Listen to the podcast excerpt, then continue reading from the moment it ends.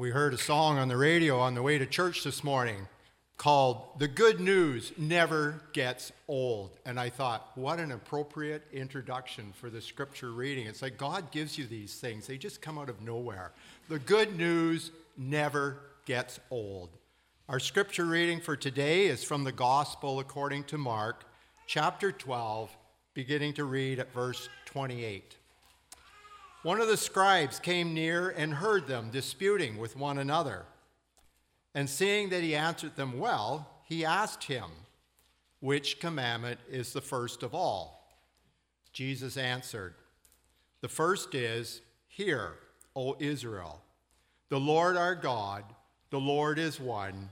You shall love the Lord your God with all your heart, and with all your soul, and with all your mind and with all your strength. The second is this you shall love your neighbor as yourself. There is no other commandment greater than these. Then the scribe said to him, You are right, teacher. You have truly said that he is one, and besides him there is no other. And to love him with all the heart, and with all the understanding, and with all the strength and to love one's neighbor as oneself. This is much more important than all whole burnt offerings and sacrifices. When Jesus saw that he answered wisely, he said to him, You are not far from the kingdom of God. After that, no one dared to ask him any question.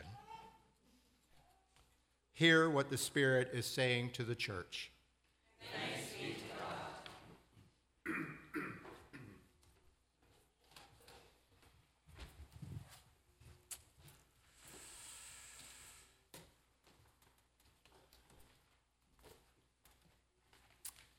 Let us pray.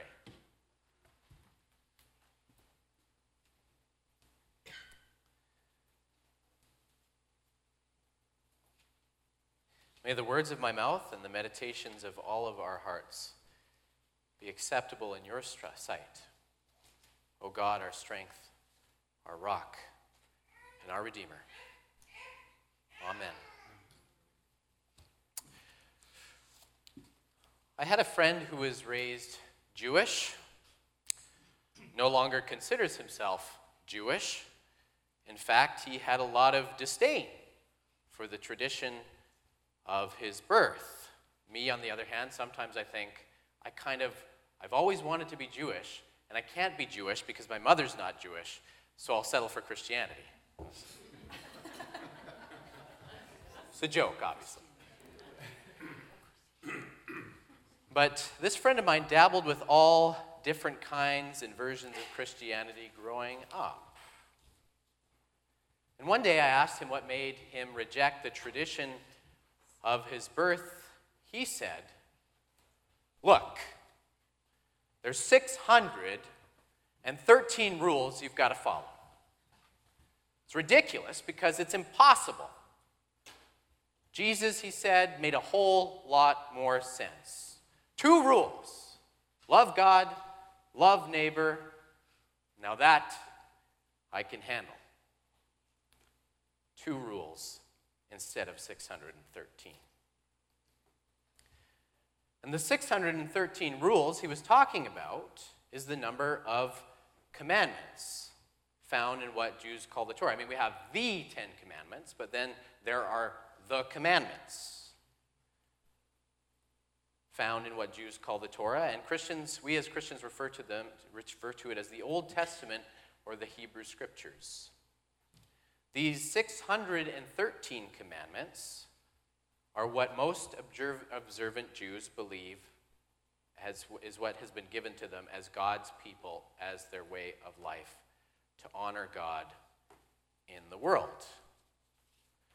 So, obviously, my friend, and I'm guessing most of us here, 613 sounds kind of overwhelming. On the other hand, 2 sounds like a lot less than 613. I mean, I did fail grade 10 math, but I can tell you that 613 is a lot more than two. The two rules he was referring to love God, love neighbor are to be found in today's scripture passage. A scribe, it says, overheard Jesus laying the theological smackdown on his opponents. And the scribe was quite impressed with Jesus' answers, which is kind of strange because pretty much everywhere else in Mark's gospel and the rest of the gospels, the scribes are lumped in with the Pharisees as villains, as opponents of Jesus and his ministry. But this guy, he likes what he hears. He wants to get at the core, the essence of Jesus' philosophy and his teaching. So, Rabbi, he asks, which commandment is the first of all? Referring, of course, to the 613 commandments of the Torah. Which commandment of 613 comes first before any other? Basically, in asking which commandment is first, the scribe is asking Jesus to summarize his teaching in one law. So it's like, quick, Jesus, you're caught in an elevator with a non believer. Give him the whole Torah, 20 seconds or less. Go. And this is how Jesus replies Hear, O Israel, the Lord our God, the Lord is one. You shall love the Lord your God with all your heart, with all your soul, with all your mind, and with all your strength. And the second is this you shall love your neighbor as yourself. There is no other commandment, there are no other commandments greater than these. You'll notice, of course, that Jesus kind of cheats a little bit because the great commandment commandment is actually two commandments. And you'll also notice that the two commandments are cribbed entirely from two books of the Old Testament. Two things, they can be found in the Old Testament. Jesus didn't invent these words. Love the Lord your God is from Deuteronomy chapter 6, and love your neighbor is from Leviticus chapter 19. These are some of the least probably, you know, seeker friendly books of the Bible if you go reading. But it makes sense that the approving scribe approves of Jesus' teaching too. It's directly from the Torah. You're right, Jesus, he says. Love God, love neighbor. These two things are more important than all the burnt offerings and sacrifices put together. He's talking about ceremony to please God. And the scribe, of course, sounds like my friend. Love God, love neighbor, the six, then the other 613, 11 commandments don't matter if you don't do these. It sounds straightforward. You kind of go from a checklist that's pages and pages and pages long to two that fit quite easily on one side of a business card. It sounds not only simpler, it sounds a lot easier, a lot more attainable for the average person.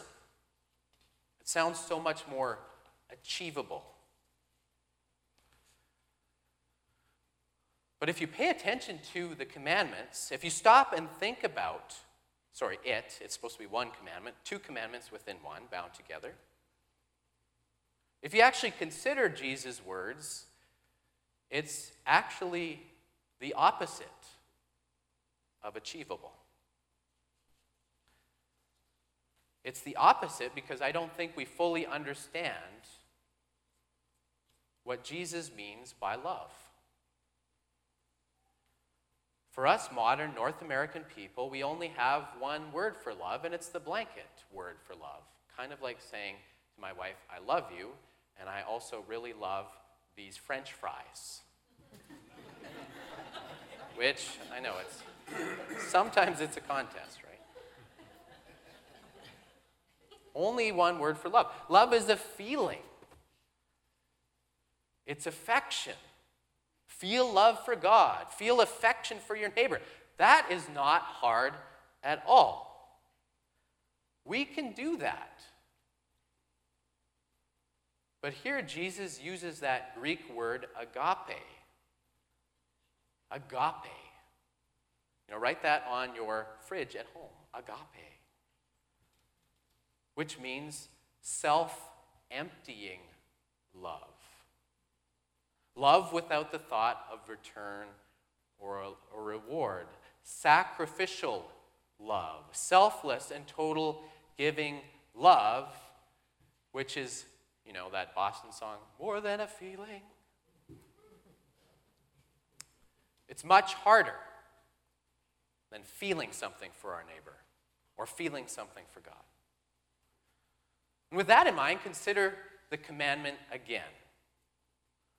Love God with all your heart, all your mind, all your soul, and all your strength.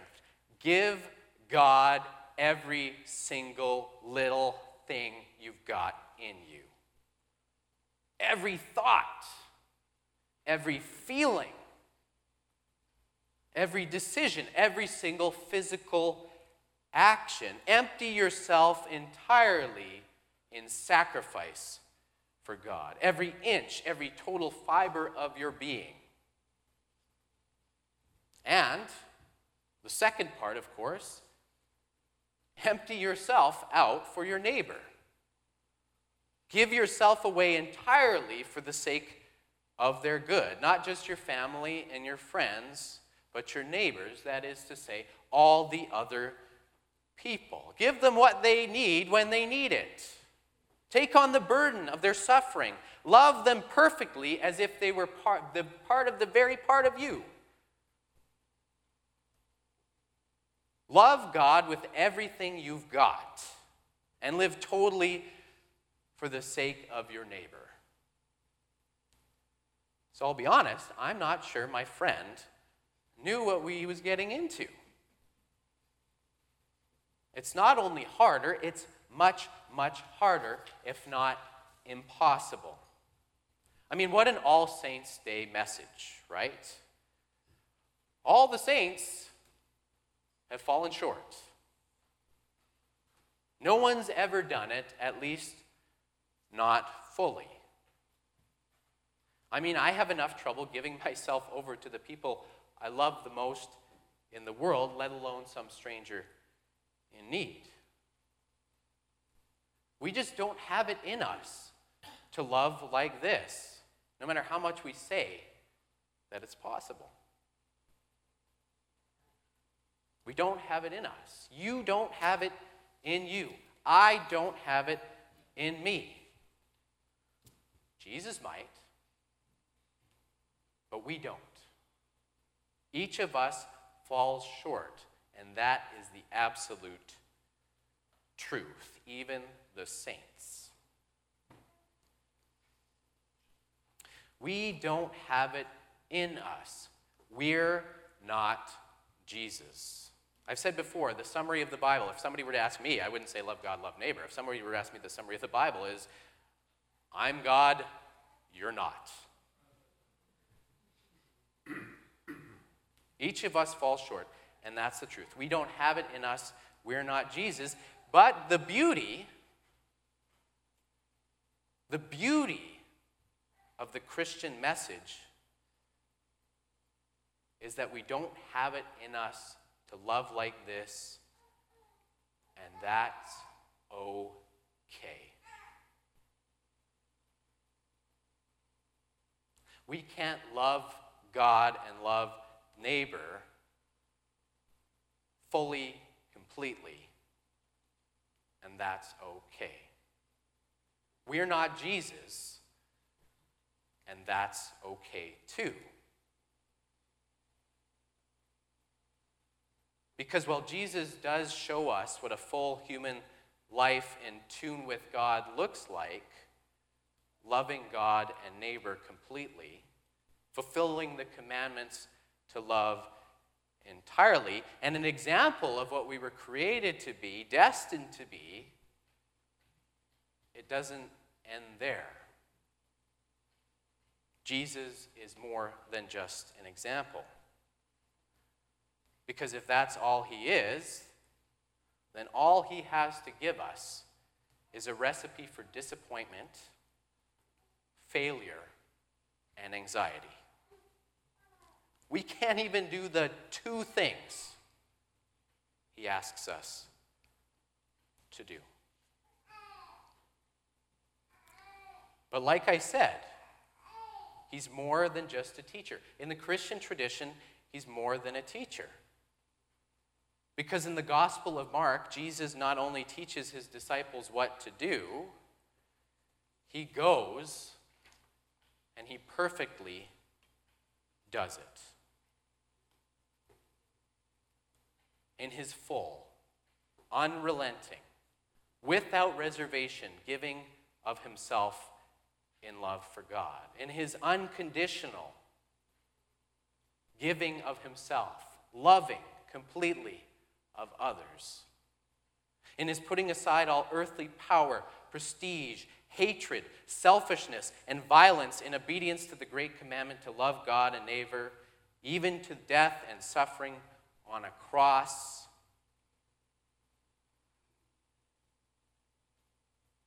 According to Mark, Jesus not only shows us what a human life is like, he reveals to us who God is. He shows us the extent of God's agape, God's love for each of us in the world, God's self emptying, God's self giving love for the sake of a hurting, broken world that can't live up to what it's got to do.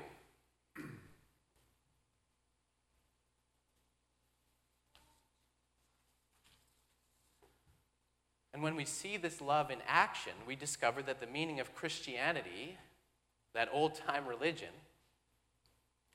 isn't simply do this or do that or be like Jesus, or do what Jesus did. The primary message of Christianity is that we aren't like Jesus. We don't act like Jesus. In fact, our lives are far from it. Even the greatest saint falls short. But God's love for us in Christ on the cross isn't for us in our perfection. It's for us in all the ways we fail to give our lives over in love to God. It's in all the ways we hurt, bruise, and betray our neighbors and our loved ones. God's self giving, agape love for us burns at the center of all things and meets us not only in our joys but in the deepest, most shameful places of our lives and in the darkest places of our hearts and our souls.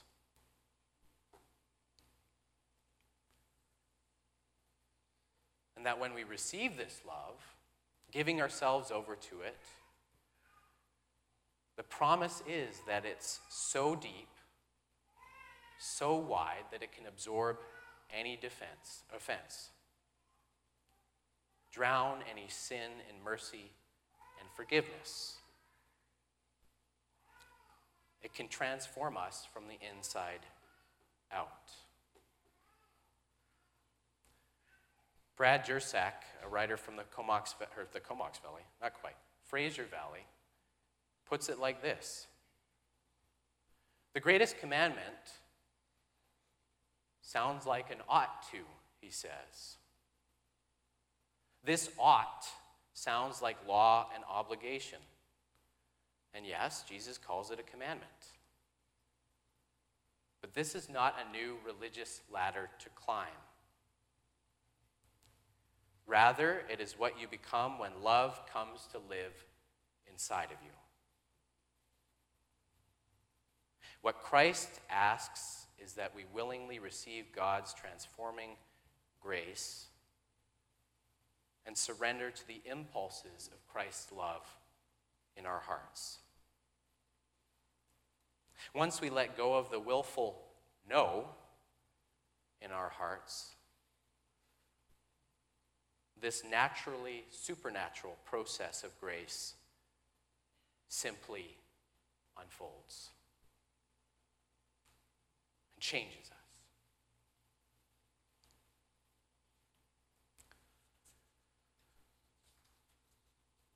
It's not our ability to love, but the fact that we are loved. That's the beauty at the heart of the Christian message. That the power of God's love for us, that's what makes the difference. And that will change us if we let it.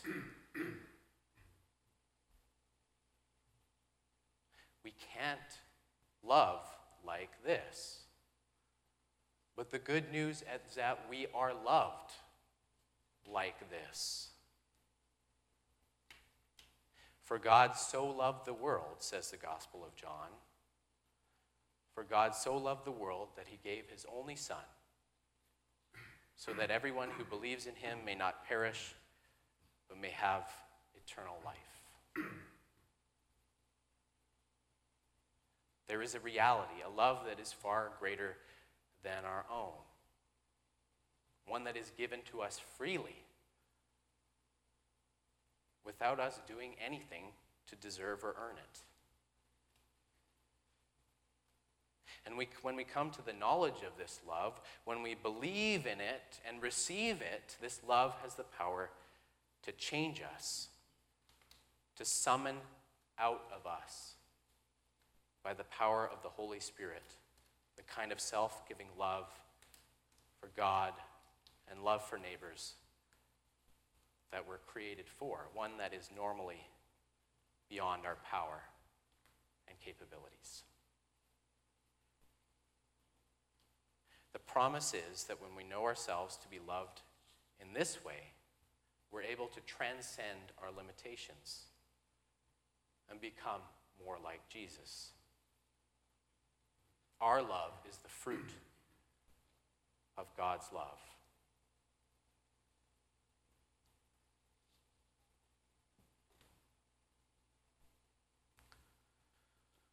So, friends, brothers, and sisters,